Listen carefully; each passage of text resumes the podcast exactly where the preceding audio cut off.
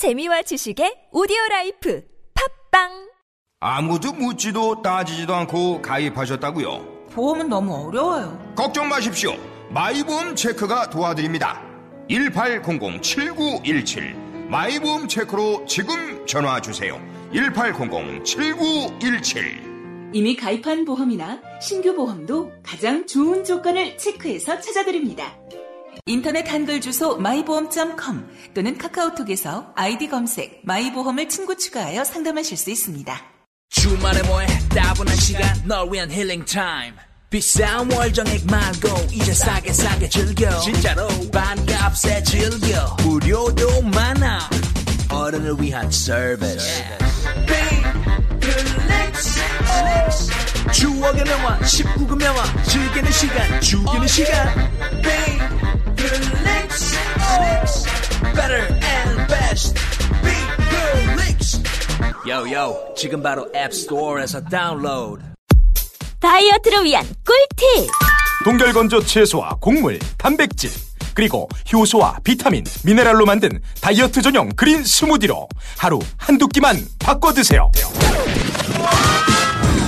비타샵 그린 스무디 다이어트 1522-6648 1522-6648 혹은 비타샵을 검색해주세요 야, 이 부장! 네가 부장이면 땅이야? 뭐뭐뭐뭐 저 인간 저건들 쟤 오늘도 술술 풀리고 안 먹고 회수 갔냐? 내일도 신체 상태로 출근하겠구만 아 아유 고려 생활 건강 술술 풀리고 음주전 한포가 당신을 지켜드립니다. 특허받은 천연 유래 성분 숙취 해소제 술술 풀리고를 은하계 최저가로 딴지마켓에서 만나보세요.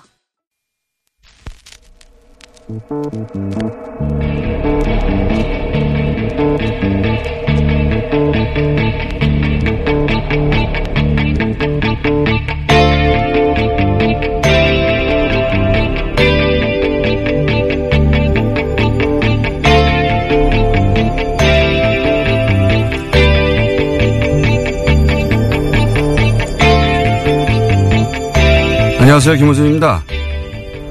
문무일 검찰총장이 국정원 사건 등 적폐 청산 수사의 중요 부분을 올해 안에 마무리하고 내년에는 민생 사건 수사에 집중하겠다고 밝혔죠. 그렇습니까? 적폐 수사가 어떻게 시작됐나요? 검찰이 알아서 시작한 건가요? 아니죠. 국정원 댓글 사건 수사를 아, 국정원 댓글 사건을 수사했던 2013년에는 검찰이 없었습니까? 있었어요. 검찰 멀쩡히 있는데 국정원 수사하려다가 조선일보가 앞장서고 국정원이 뒤에 서서 검찰 수장에 목을 쳐버렸죠. 수사를 못하게. 적폐 수사가 가능해진 것은 지난 겨울 천만 명이 넘는 시민들이 촛불을 들고 거리로 나가 구체제를 마침내 끝을 냈기 때문입니다. 그렇게 국민들이 만들어준 기회가 바로 적폐 수사죠. 검찰총장이 아니라 그 누구도 시한을 정해서 임의로 끝낼 수 없는 겁니다. 서울중앙지검 검사들 몸이 피곤하면 총장님을 사우나를 끌어주시고 정신적으로 필요하다면 시민들이 응원을 하겠습니다. 소, 서울중앙지검의 적폐 수사 일선 검사님들 난생 처음 응원 꽃다발 좀 받아보시겠습니까? 네. 힘들 내시고 시작했으면 끝을 봅시다. 김호준의 응원이었습니다.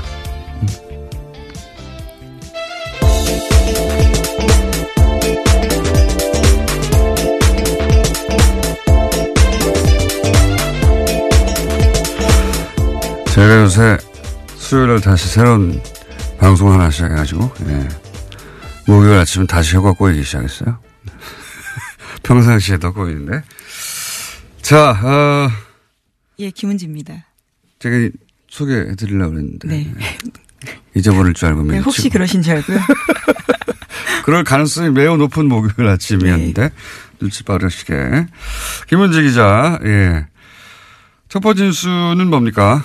네, 어제 적폐청산 수사를 올해 안에 끝내겠다라는 문무일 검찰총장의 발언 전해드린 바가 있는데요. 이에 대해서 청와대가 부정적인 입장을 내었습니다. 청와대 핵심 관계자에 따르면 물리적으로 연내 수사 종료는 가능하지 않다라는 건데요. 여러 가지 흐름상 피의자 소환도 이루어지지 않은 채 마무리할 수 없다라는 겁니다. 그러면서 이 관계자는 검찰 수사에 속도를 내겠다는 뜻으로 문무일 총장의 발언을 받아들이겠다라고 밝히고 있는데요. 문 총장 발언을 빌미로 일각에서 쏟아내는 적폐청산 조기 종료 요구에 대해서 선을 그은 겁니다. 보수 매체는 뭐 신났어요, 이제. 역시. 봐라, 필요하지 않느냐.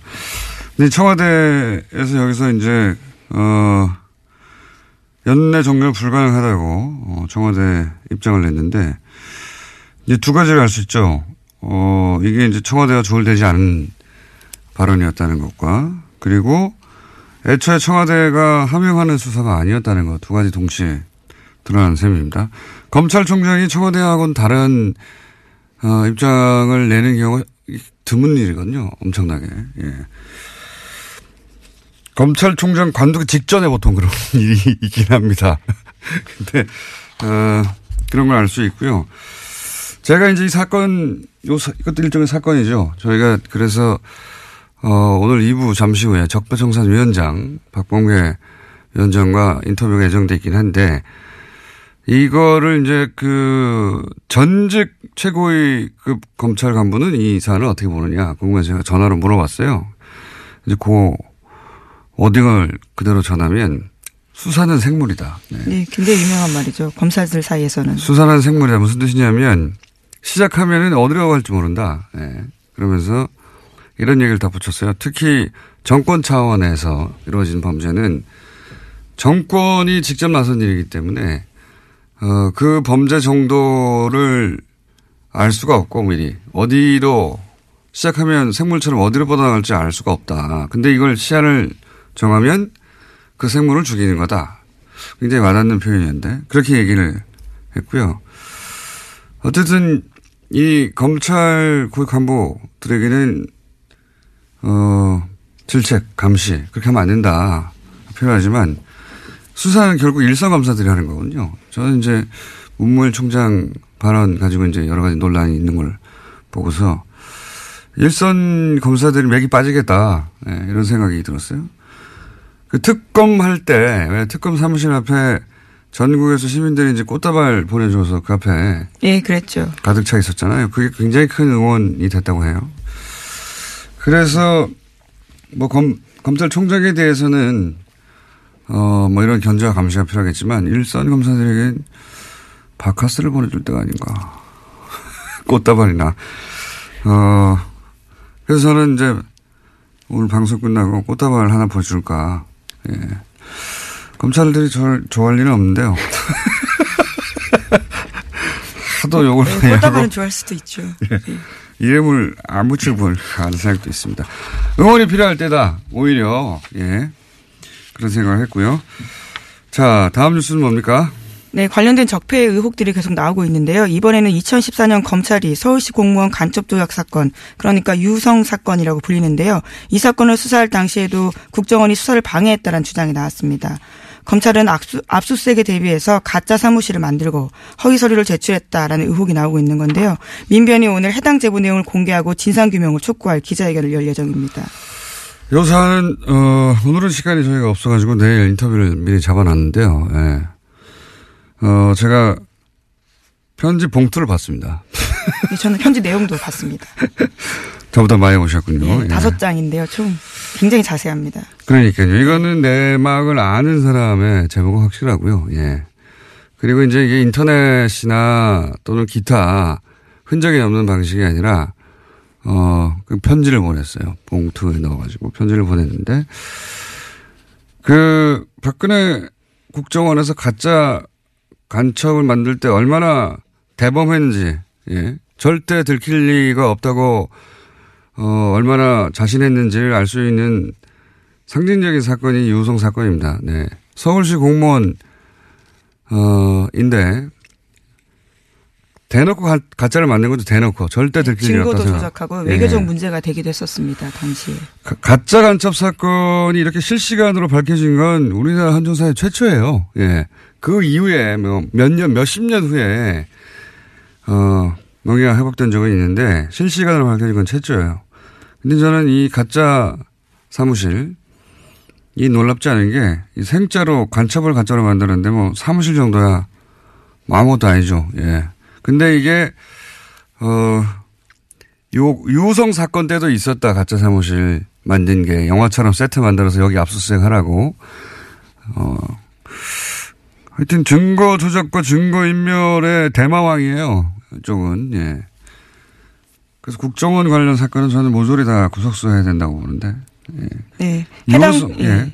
해당 제보자 같은 경우에는 정치호 변호사 그러니까 최근에 자살한 국정원 변호사 있잖아요. 예. 그 사건을 보고 자기가 용기를 냈다라고 이야기를 하는데요. 거꾸로 또그 제보는 그래서 이렇게 어, 추적이 어려운 예, 예, 전통적인 방식 편지로 보내야 되겠구나. 용기를 냈다기보다는 저는 어, 화가 났다. 아이 그렇죠. 예. 밤잠을 뒤척였다 이런 식의 표현들이 있는데요. 국정원이 제대로 개혁돼야 된다라는 것들 때문에 이런 편지를 쓰게 됐다라는 겁니다. 국정원 내부자라고 볼 수가 볼- 내부자라고 볼 수밖에 없는 것이 너무 내용도 자세하고 예. 국정원 내부에 누가 이 전략을 총괄 기획했는지도 특정돼 있고 예, 굉장히 자세한 내용입니다. 네.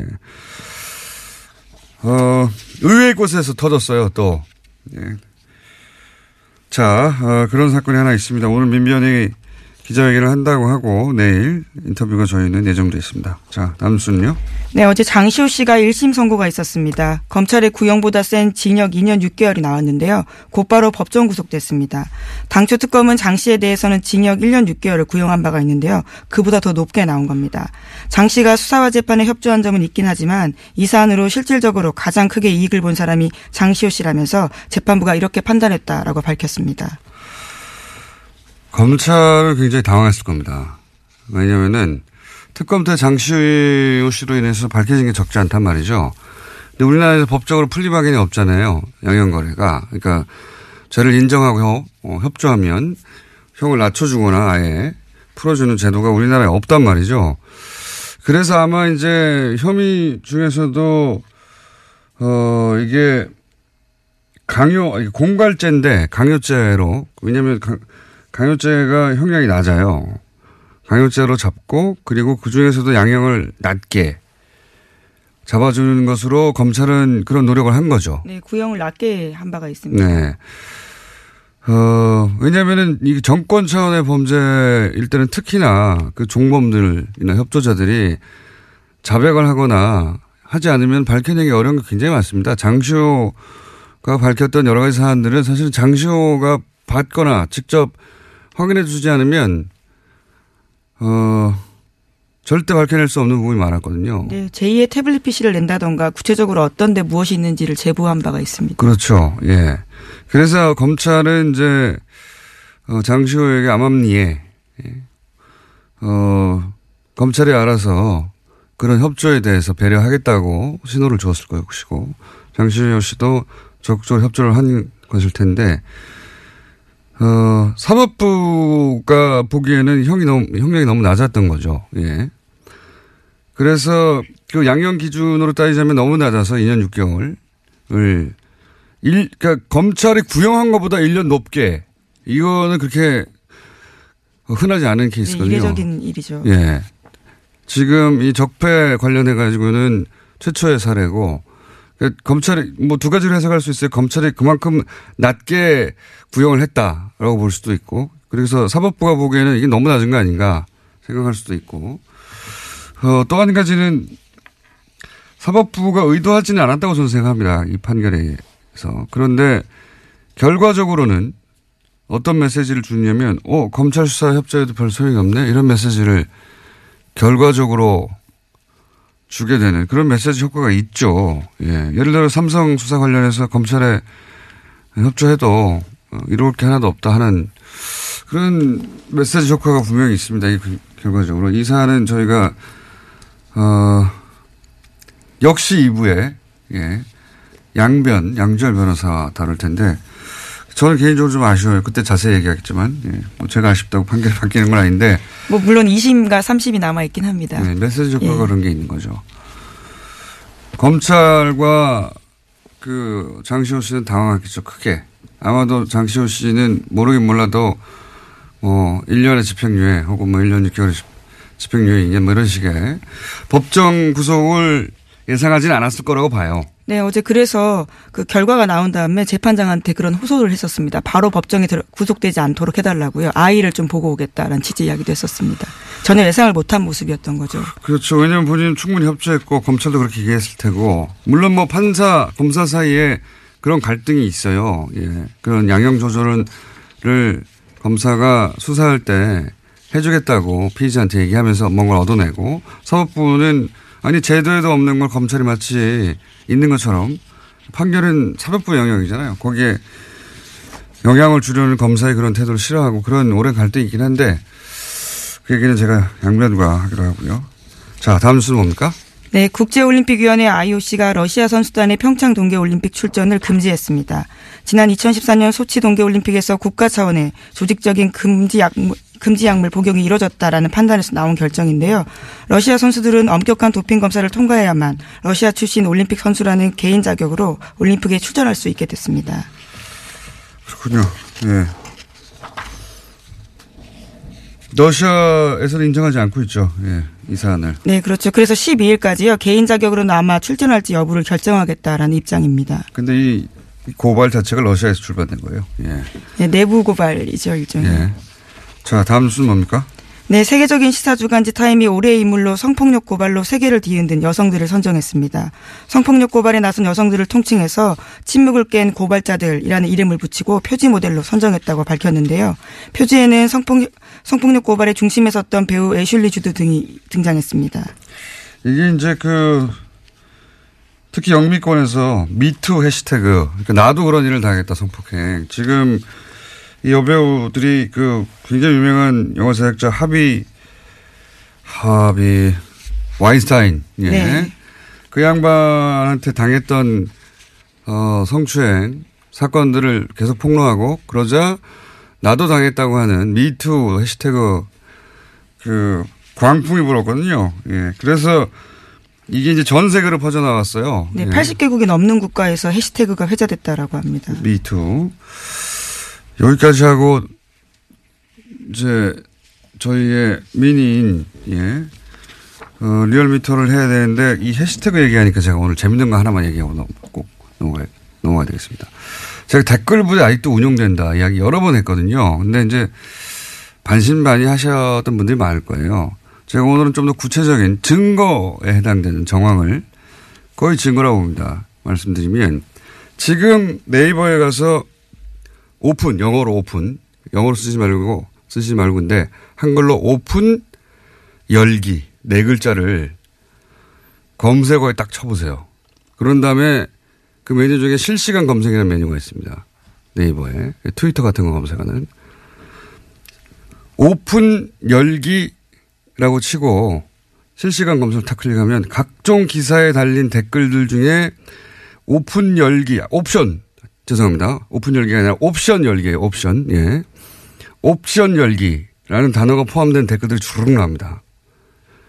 이건 해시태그가 아니라 갑자기 왜 옵션 열기라고 하느냐.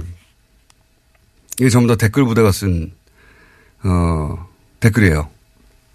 댓글을 달 때 위에서 지시를 받아서 그걸 자기 아이디로 카피를 해서 댓글을 달았는데 거기 맨 앞에 옵션 열기라고 하는 내용과 상관없는 메뉴가 있는데 그걸 카피해서 갖다 붙여버린 거예요. 무슨 얘기인지 아시겠죠? 이거 한번 해보겠습니다. 잘 모르겠는데요. 바보같이 무슨 얘기냐면 네. 내가 댓글을 달 때 댓글 알바가 있다고 쳐요. 예, 지시를 받았어요 내용을. 그게 자기 쓴 내용이 아니라는 거죠. 그걸 카피해서 갖다 붙여줄 거 아닙니까? 자기가 쓴 게 아니니까. 근데 그 카피를 할 때 맨 앞에 옵션 열기라고 하는 이 내용과 상관없는 아, 메뉴에 네네. 들어가는 글까지 카피를 해버린 거예요. 그래서 그거를 갖다 붙여서 댓글로 다는 게 엄청나게 많습니다. 그게 여전히 지금 오늘도 달려있는 것들을 볼 수 있어요. 제가 오- 오래전부터 봐왔는데 이걸로 몇 가지를 알 수 있어요. 이제는 댓글 부대 전용 프로그램이 있는 거예요. 전용 프로그램이 있어서 그 프로그램을 통해서 댓글 지시 내용을 받아요. 그런데 이제 그거를 copy and paste 할 때 이게 마우스나 뭐로 손으로 쭉 긁어서 붙일 거 아닙니까? 그때 맨 앞에 있는 옵션 열기라고 하는 메뉴까지 촥 합해서 붙이는 경우가 왕왕 일어나는 거죠. 기계적으로 알바를 하다가 결과적으로 예, 그런 실수가 드러나게 된 거죠. 그런 그런 거죠. 그러니까 프로그램이 있다 이제는 이 댓글 부대에 지령을 내리는 프로그램이 있다. 그리고 그걸 카피할 때 옵션 열기라는 부분은 삭제하고 카피해야 될 편입니까? 그래 감쪽 같죠. 그런데 컴퓨터에 그만큼 익숙하지 않아서 고연령대 노년층일 가능성이 높은 거죠. 그것까지 카피해버린 거예요. 재밌죠? 예. 어, 그리고 이런 이 댓글 프로그램을 통해서 댓글 지시가 내려가고 그거를 댓글 다는 부대가 아직도 있는데 그 댓글을 특정 기사에만 달 거 아닙니까? 그 기사들 어디에 달았나를 보면 그 논리는 굉장히 어 논리 개발자가 따로 있는 게 확실해요. 예. 고급한 정보들도 가끔 있고요. 보면 당연히 이제 문재인 대통령 공격한다든가 여당을 공격한다든가 조국 교수도 이, 어, 타겟이 자주 됩니다. 뭐 최근 같은 경우에는 이제 낚싯배 사고를 났는데 어, 세월호하고 비교해서 공격해요. 세월호 그렇게 뭐라고 하더니 니들은 뭐 다른 다르냐. 그리고 이제 김국종 교수 이국종 아, 교수, 죄송합니다. 예. 이국종 교수를 높이면서 김종대 의원을 공격하고 여기에 저도 가끔 포함돼요. 저는 김종대 의원을 옹호한 적이 없는데 어쨌든 어 그리고 조국 민정 수석 또 자주 등장하고요. 지금 당장 해보시면, 왜냐면 제가 이제 방송에서 이 말을 했기 때문에 이제 지워버릴 거예요. 근데 지금 당장 해보시면 실시간으로 주르륵 나옵니다. 예. 댓글 알바 있다. 댓글 무대 있고요. 이거 누구, 누가 시키고 누구 돈으로 하는 건지, 어, 주요한 적폐 수사 끝나면 이거 수사 들어가야 된다고 봅니다. 여전히 돌아가고 있어요. 댓글 알바들. 오늘 여기까지 해야 되겠습니다. 네, 수상 소식도 하나 전해드리려고 했는데요. 수상 소식이요? 네, 민주언론 시민연합에서 민주시민 언론상 본상 수상자로 김호중 공장장이 선정됐다고 합니다. 예, 아주 짧게 말씀드리겠습니다. 네, 중요한 뉴스네요. 예. 축하드립니다. 언론, 언론상을 제가 수상하게 됐다. 자, 시사인의 김은지였습니다. 감사합니다. 네, 바로 이어서 어, 권순정 리얼미터 조사 분석 실장님 나오셨습니다. 그것마저 알려주마. 자, 어, 이건 이제 유일하게 저희가 주 중반에 하는 예, 조사입니다. 네. 대부분 주 초반 혹은 주 말에 하거든요. 자, 한번 쭉 읊어, 읊어 보시죠. 네, 이번에는 정당부터 먼저 소개를 해드릴게요. 네. 네. 어, 그 2018년도 예산안이 통과됐지 않습니까? 네. 그 요번에 국민의당하고 바른정당이 계속 최근에 계속 하락세를 겪고 있었는데 네. 모처럼 반등을 했습니다. 국민의당이 1.2%포인트 상승을 해서 네. 5.8%고요. 어, 바른정당 역시 0.8%포인트 상승을 해서 6%가 나왔습니다. 최하위를 한 달간 했는데 국민의당이 맞습니다. 4주 연속 최하위를 했습니다. 예산안 통과 효과라고 저는 보는데 그죠? 맞습니다. 예, 한국당 사실상 보수청으로부터 한국당의 보수청이 어, 분석을 해보니까 국민의당이나 바른정당으로부터 많이 갔어요. 그래서 정당으로서 그 한, 자유한국당이 이번 예상 과정에서 크게 역할을 못하지 못하고 반면 국민의당 같은 경우는 일종의 그 정당으로서 효능감을 음. 그 자유한국당에 실망한 한 그 지지청 지지청으로 에게 좀 주, 이러십니까? 과정에서 저도 오늘 예 말이 주는. 과정에서 좀 그쪽으로 이탈하는 과정에서 국민의당이 상승하지 않았나 싶습니다. 바른정당도 비슷합니다. 네. 그렇군요. 국민의당이 거의 주중에 한 6%대까지 오르지 않았나요? 맞습니다. 주중에 어, 예산안이 통과됐던 날 당일 6일이죠. 네. 예, 6.2% 포인트까지 올랐습니다. 그러니까 국민의당이 사실은 그 정부와 계속 각을 세우는데 그때마다 떨어져요. 거꾸로. 예. 맞습니다. 협조를 할 때 올라가는데 왜 어, 뭐 이건 제가 박지원 대표가 오늘 나온 날이기 때문에. 제가 오래전에 기억나세요? 네. 안철수 대표가 좀 협조를 하는 과정 속에서 지지율을 끌어올릴 수 있지 않겠느냐라고 얘기를 그- 했을 때 네. 공장장님은 아 그건 절대 안 그럴 것이다. 그거는 지지율이 안 오른다는 얘기가 아니라 안철수 대표가 협조를 안 할 거라는 얘기였어요. 당연히 지금은 대세가 지금 네네. 예, 현 정부 초기잖아요. 네네. 예, 현 정부가 하는 일들을 도움을 주면 지지율 오히려 올라갑니다. 네. 처음으로 국민의당이 그 지지율 상승 효과를 누리고 있고요. 예, 사실상 이번 그 틈을 잘 이용을 한 것 같아요. 국민의당이. 네.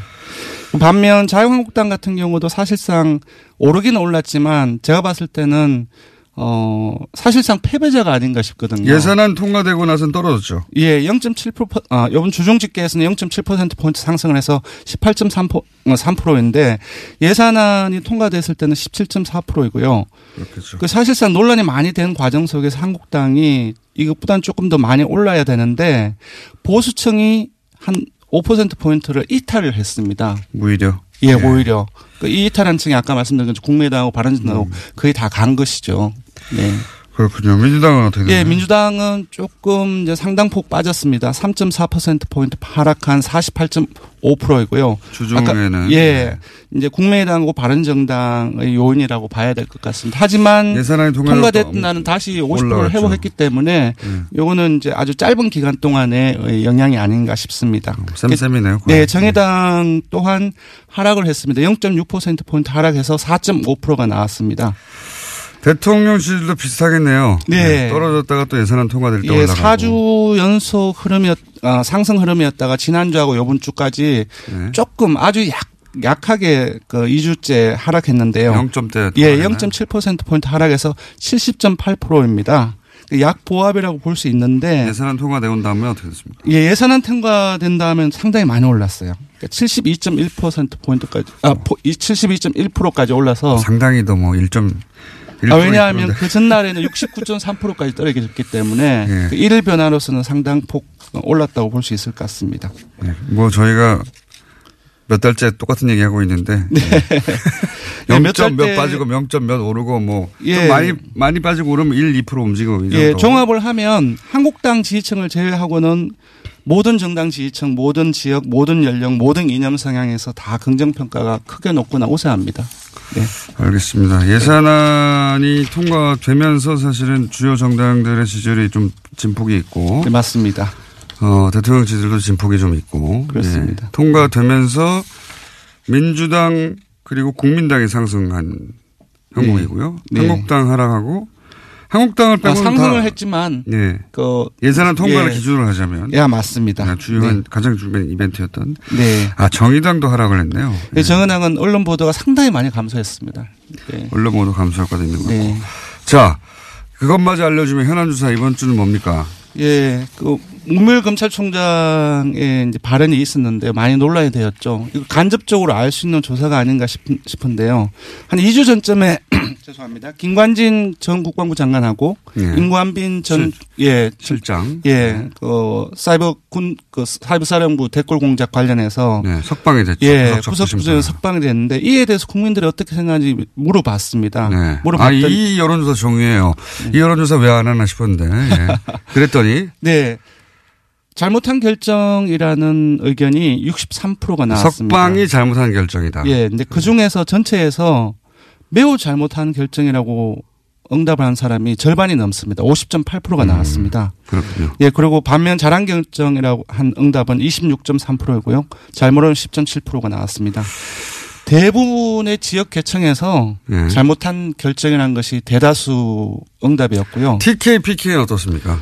근데 조금 놀라 웠는데요. TK, 예. PK 그 중에서도 TK 같은 경우는 음, 잘못한 아, 잘한 결정이라는 것이 조금 우세하지 않을까라고 생각을 했는데요. 예. TK를 포함하고 PK를 포함해서 모든 지역에서 그 잘한 아, 잘못한 결정이라고 응답이 많이 나왔습니다. 네. 그렇군요. 그러니까 이제 대략 그 50대 이하. 예. 네. 그리고 전 지역. 예. 그렇습니다. 전 지역입니다. 예. 네. 그리고 국민의당, 뭐 민주당, 정의당 어, 이런 정당 지지자들을 다 포함해서 네. 잘못된 결정이라는 게 대다수다. 맞습니다. 60% 이상이고 잘 잘했다고 하는 거는 그러면 60대 이상 보수층, 자유한국당 지지층 이렇게 예, 해요. 예, 핵심적인 이제 보수 성향이라고 할 수 있겠죠. 60대 이상 보수층, 자유한국당 지지층에서는 잘한 결정이라는 것이 대다수입니다. 그러니까 이 26%가 사실은 보수 정당이 노려할 타겟층이 됐는데 네네. 이 정치 진영 굉장히 바뀌었어요, 실제. 맞습니다. 이런 사안도 봐도. 네, 많이 바뀌었습니다. 석방 잘못했다고 합니다. 네, 알려드리고요. 문 여론은. 네. 조사 기회 알려주십시오. 네, 이번 주중 조사는 TBS 의뢰로 이번 주 월요일부터 수요일까지 전국 19세 이상 성인 1,516명 을 대상으로 했고요. 유무선 전화 면접과 자동응답 방식으로 실시했고 표본 오차는 95% 신뢰 수준 플러스 마이너스 2.5%포인트, 응답률은 5.3%였습니다. 현안 조사는 TBS 뉴스공장 의뢰로 어제 하루 동안 실시했습니다. 성인 510명을 대상으로 했고 표본 오차는 플러스 마이너스 4.3%포인트입니다. 예, 권순정 조사분석실장도 오늘 발음이 많이 쓰는 날이었습니다. 죄송합니다. 네, 감사합니다. 고맙습니다. 김어준의 뉴스공장 페이스북 페이지에는 재미있는 볼거리가 많습니다. 하지만 많이 안 들어옵니다. 좋아요도 적습니다. 유튜브에서 김어준의 뉴스공장 눈으로 보는 라디오도 검색해보세요. 정말 재밌는데 다들 잘 모릅니다. 조회수도 적습니다. 김어준의 뉴스공장 생각보다 많은 일을 하고 있습니다. 특근도 하고 있습니다. 하지만 티가 안 납니다. 청취자 여러분의 많은 제보와 참여 부탁드립니다. 상품은 없습니다.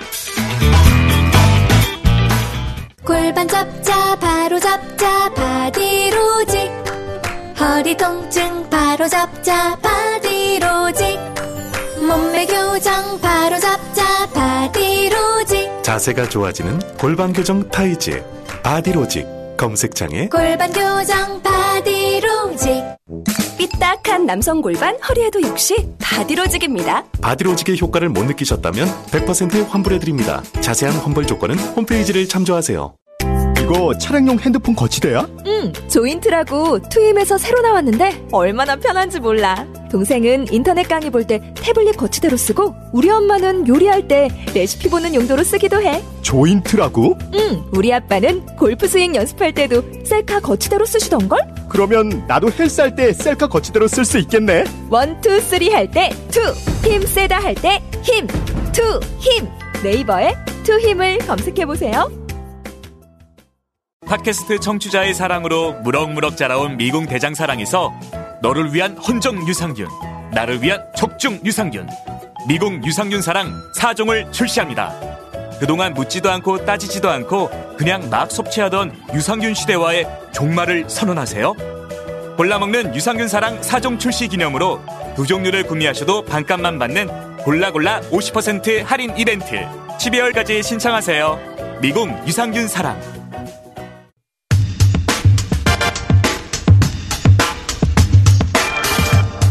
적폐 청산 수사를 올해 안에 끝내겠다. 문무일 검찰총장 발언 흑폭풍 좀 다뤄보겠습니다. 더불어민주당 적폐 청산, 청산위원장 박범계 위원님 모셨습니다. 안녕하세요, 위원장님.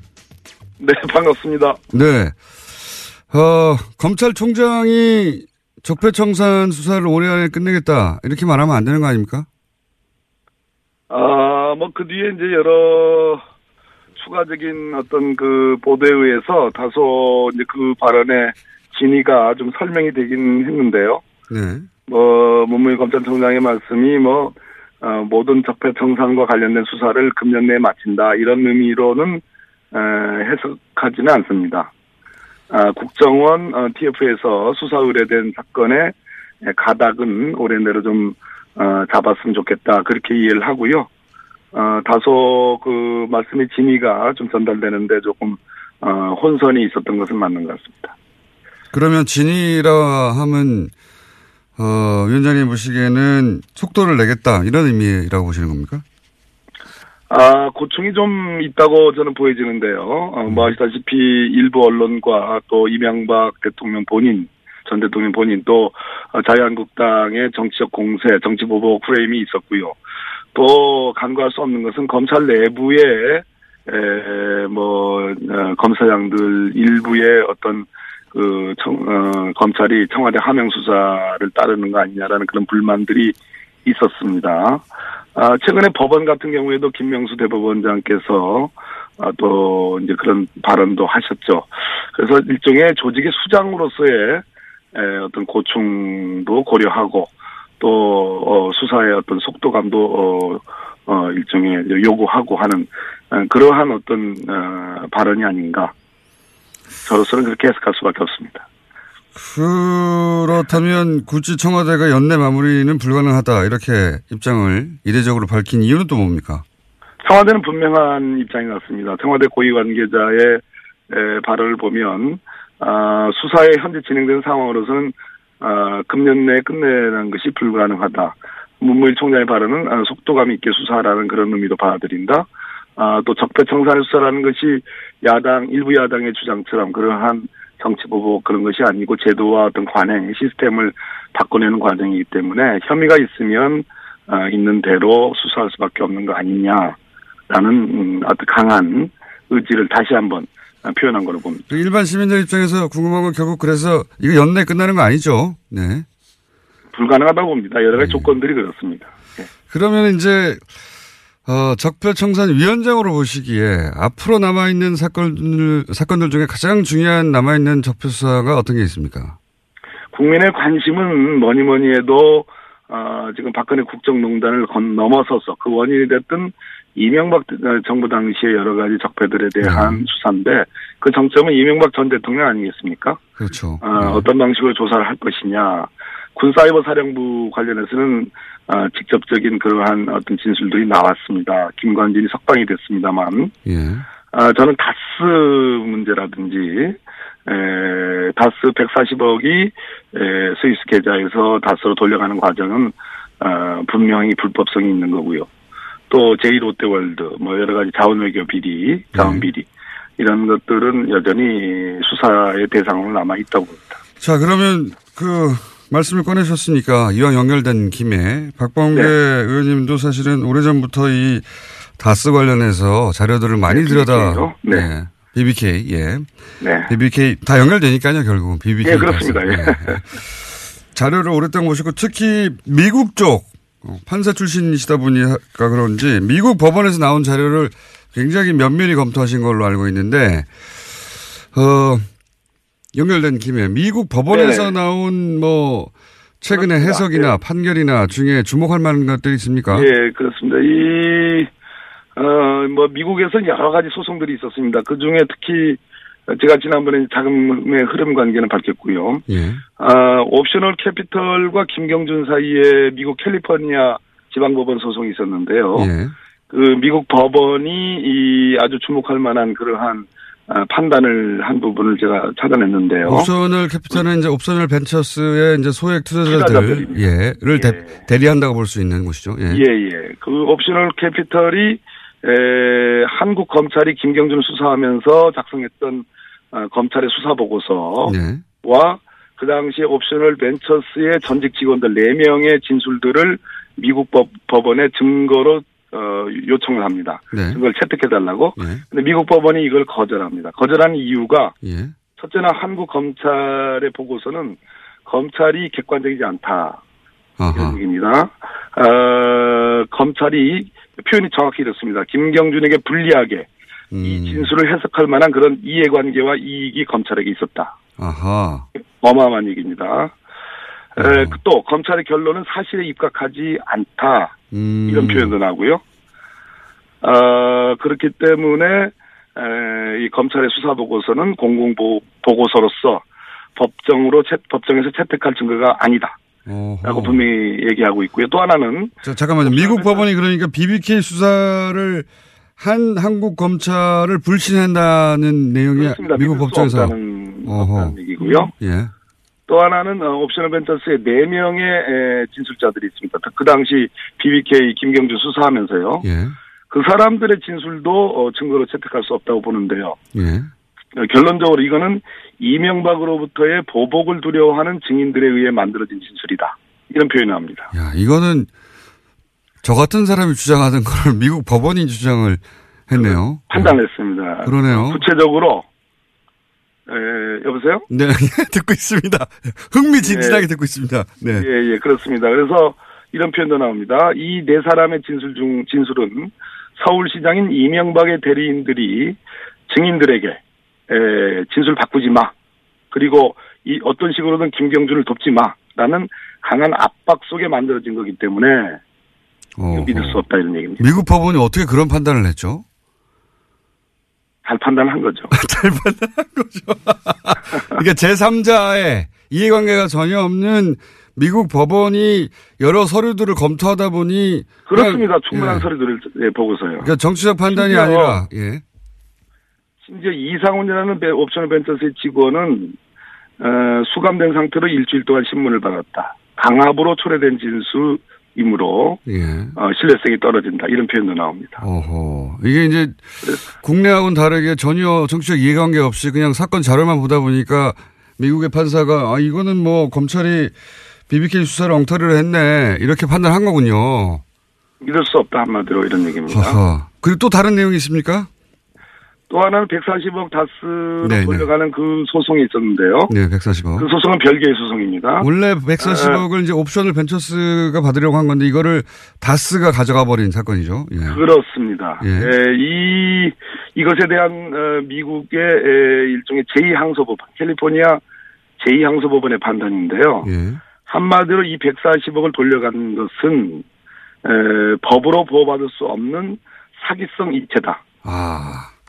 그 불법행위에 의한 사기성 송금이라는 판단을 명확히 했습니다. 음. 그렇다면 지난번 주진우 기자의 폭로가 있었지 않습니까? 예. 이명박 대통령 시절에 청와대 민정수석실 행정관 그리고 LA 총영사 김재수의 개입 예. 그와 관련된 회의록들 예. 그것을 이 미국 법원의 판단에 대입을 시키면 한마디로 불법적으로 다스로 140억 원이 송금된 것을 미국 법원이 판단을 한 겁니다. 음. 다스 측에서는 이제 적절한 행위다, 합법적인 행위라고 주장하고 있어요. 지금은. 근데 그렇습니다. 네. 미국 그렇습니다. 법원이 판단하기는 이거는 불법이다. 음. 사기성 이체다. 사기성 법으로 이체. 보호받을 수 없는 사기성 이체, 이체 돈을 이제 이체한다. 예. 사기성 이체이기 때문에 불법 행위에 의한 사기성 송금이라는 표현도 쓰고요. 그렇기 아. 때문에 이 부분은 우리 검찰이 지금 저 서울중앙지검 어, 첨단 범죄 수사부에 지금 일부에 배당이 돼 있거든요. 예. 이 부분을 수사하면 바, 로 결론이 나옵니다. 사기성 이체라는 표현도 등장합니까? 그렇습니다. 매우 만족스러운 표현이네요. 아, 우리 김어준 공장장님 입장에서는 그렇게 그렇군요. 미국 족하신가 보죠. 미국 법원은 사실 한국에서 일어난 일임에도 불구하고 자료만 가지고도 충분히 거기 그런 결론에 도달해 있군요. 이미. 미국 법원은 전 세계적으로 증거법적으로 아, 가장 거의 완비될 정도로 증거 능력에 관해서는 정말 아, 엄밀하게 보는 법원입니다. 의원님도 만족스러우시겠습니다. 네. 네. 의원님도 오랫동안 이 사건을 들여다보신 걸로 아는데. 예. 결론적으로 문무일 검찰총장께서 어젠가 에, 서울중앙지검 3차장 한동훈 3차장과 지금 이 다스 사건이 지금 배당되어 있는 네. 첨단범죄수사 일부 신봉수 부장을 대검으로 불렀습니다. 예. 저는 이것을 주목하고 있습니다. 음. 에, 그렇기 때문에 에, 문무일 검찰총장께서 너무 아, 노심초사하지 마시고 네. 아, 성역 없이 에, 이 부분에 대한 수사를 지시하는 것이 저는 아, 정도가 아닌가 네, 그런 말씀드립니다. 오늘은 여기까지 듣겠습니다. 오늘 말씀 감사합니다. 네, 감사합니다. 지금까지 더불어민주당 적폐청산위원장 박범계 의원이었습니다.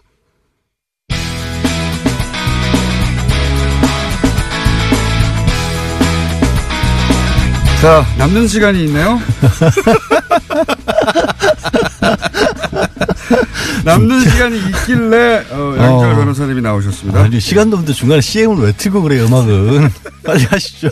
안녕하세요, 양재르입니다. 자, 오늘은 5분 30초 정도 드립니다. 네, 10초 지나갔어요, 빨리. 예. 자, 어, 장시호 씨, 검찰 구형량보다 높은 형을 받았다. 예. 어떻게 생각하십니까?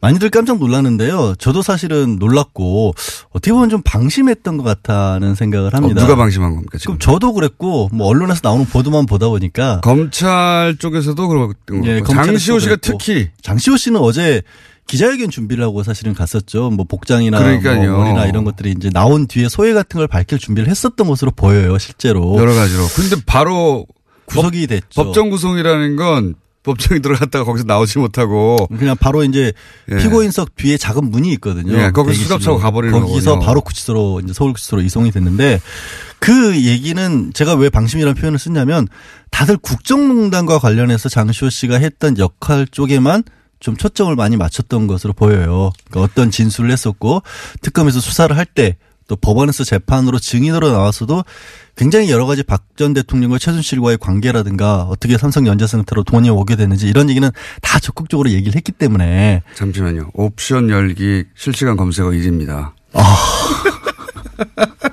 조금 전에 박공계 의원 얘기하신 거 말씀이시죠? 아니죠. 제가 얘기한 캐피 아, 음. 못 들으셨구나. 아, 아, 옵셔널 캐피털에서 말, 얘기 145. 말고 예. 댓글 알바들이 요즘 실수로 붙이는 음. 아, 못 들으셨군요. 그 얘기 아, 시간이 없는데. 옵션. 열기 나. 나중에 검색어 해보세요. 예. 나가서 해볼게요. 옵션 열기. 댓글 알바들이 아직도 움직인다는 증거. 어, 아마도 오타를 계속해서 한 것 같은데. 네, 오타가 아니라 하여튼 copy paste 하다가 그러니까 잘못 옮긴 거죠. 그것까지 카피를 해버린 거야. 맨 앞에 있는 메뉴까지. 그게 예, 저작권 침해 소송할 때 제일 많이 증거로 찾는 건데 하여튼 얘기가 왜 이렇게 새는 거야? 자, 장시호 씨, 장시호 씨. 예. 근데 이제 법원이 왜 그러면은 검찰은 1년 6개월을 구형했는데 2년 6개월까지 갔냐면 예. 결국엔 개인적으로 비리를 저지른 부분도 도저히 묵과할 수 없을 정도가 된다라는 거예요. 영재센터에 20억 원 가량의 돈이 들어갔는데 이게 최순실한테 빠져나간 돈도 없고 오히려 장시호 씨가 3억 원 그냥 영재센터에서 횡령한 것도 명백하고 국가 돈도 7억 원을 보조금 가량을 편취를 했기 때문에 그럼 이것만 합쳐도 10억이잖아요. 사실 개인이 10억 원이라는 돈을 저지른 경제사범인 건 분명한데 예. 1년 6개월 정도면 집행유예로 끝나는 건데 그럴 정도가 아니라는 겁니다. 아니, 이게 저, 저는 법리적으로 문제가 있다고 생각하지는 않아요. 음. 이미 검찰 구형이 낮게 많이 됐고요. 낮게 됐죠. 많이 낮게 됐고. 근데 이제 그 검찰은 구형을 할때 그 양쪽 다 법조인데 모를 리가 있습니까? 그렇죠. 예, 법조 그러니까 그 의미는 아시지 않습니까? 이 전체 그림에서 예, 특검의 수사에 협조를 음. 하였고, 그리고 이제 이 적폐 수사에서는 이런 협조가 굉장히 중요한데, 사법부도 좀 널리, 음. 요 사안은 이례적, 그, 예외적으로 좀 봐주세요. 이런 거거든요. 근데 법원은 최근에 이제 여러 가지 일을 봐도 그렇지만 그렇게 큰 그림에서 본다기보다 그냥 개인에게 정확하게 떨어진 형량에 네. 더 집중을 하는 것 같아요. 그러니까 방시호 씨가 어제 이제 그 선고를 듣고 나서 우리 아들 지금 하나밖에 없는데 데리러 가기 약속을 해놨는데 어떻게 하란 말이냐는 얘기까지 했었거든요. 그에 대해서 이례적으로 우리가 합의를 해놓은 상황이라서 어찌할 수가 없다라는 얘기를 이제 부장판사가 합니다.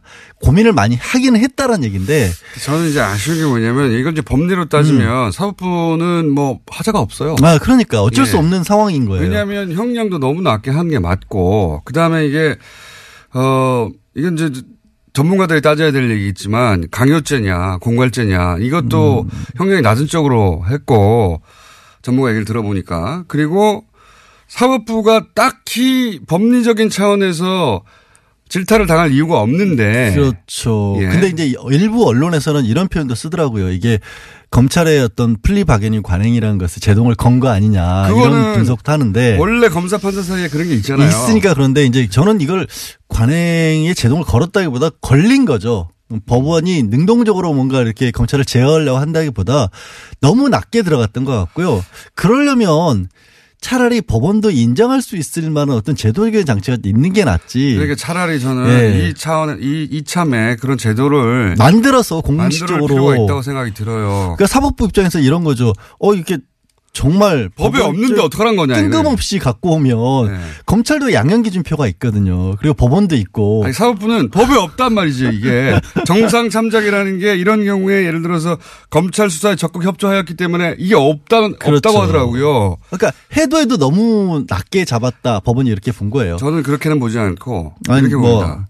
그러니까 전한 개인에 대해서 엄정한 법 집행 중요하죠.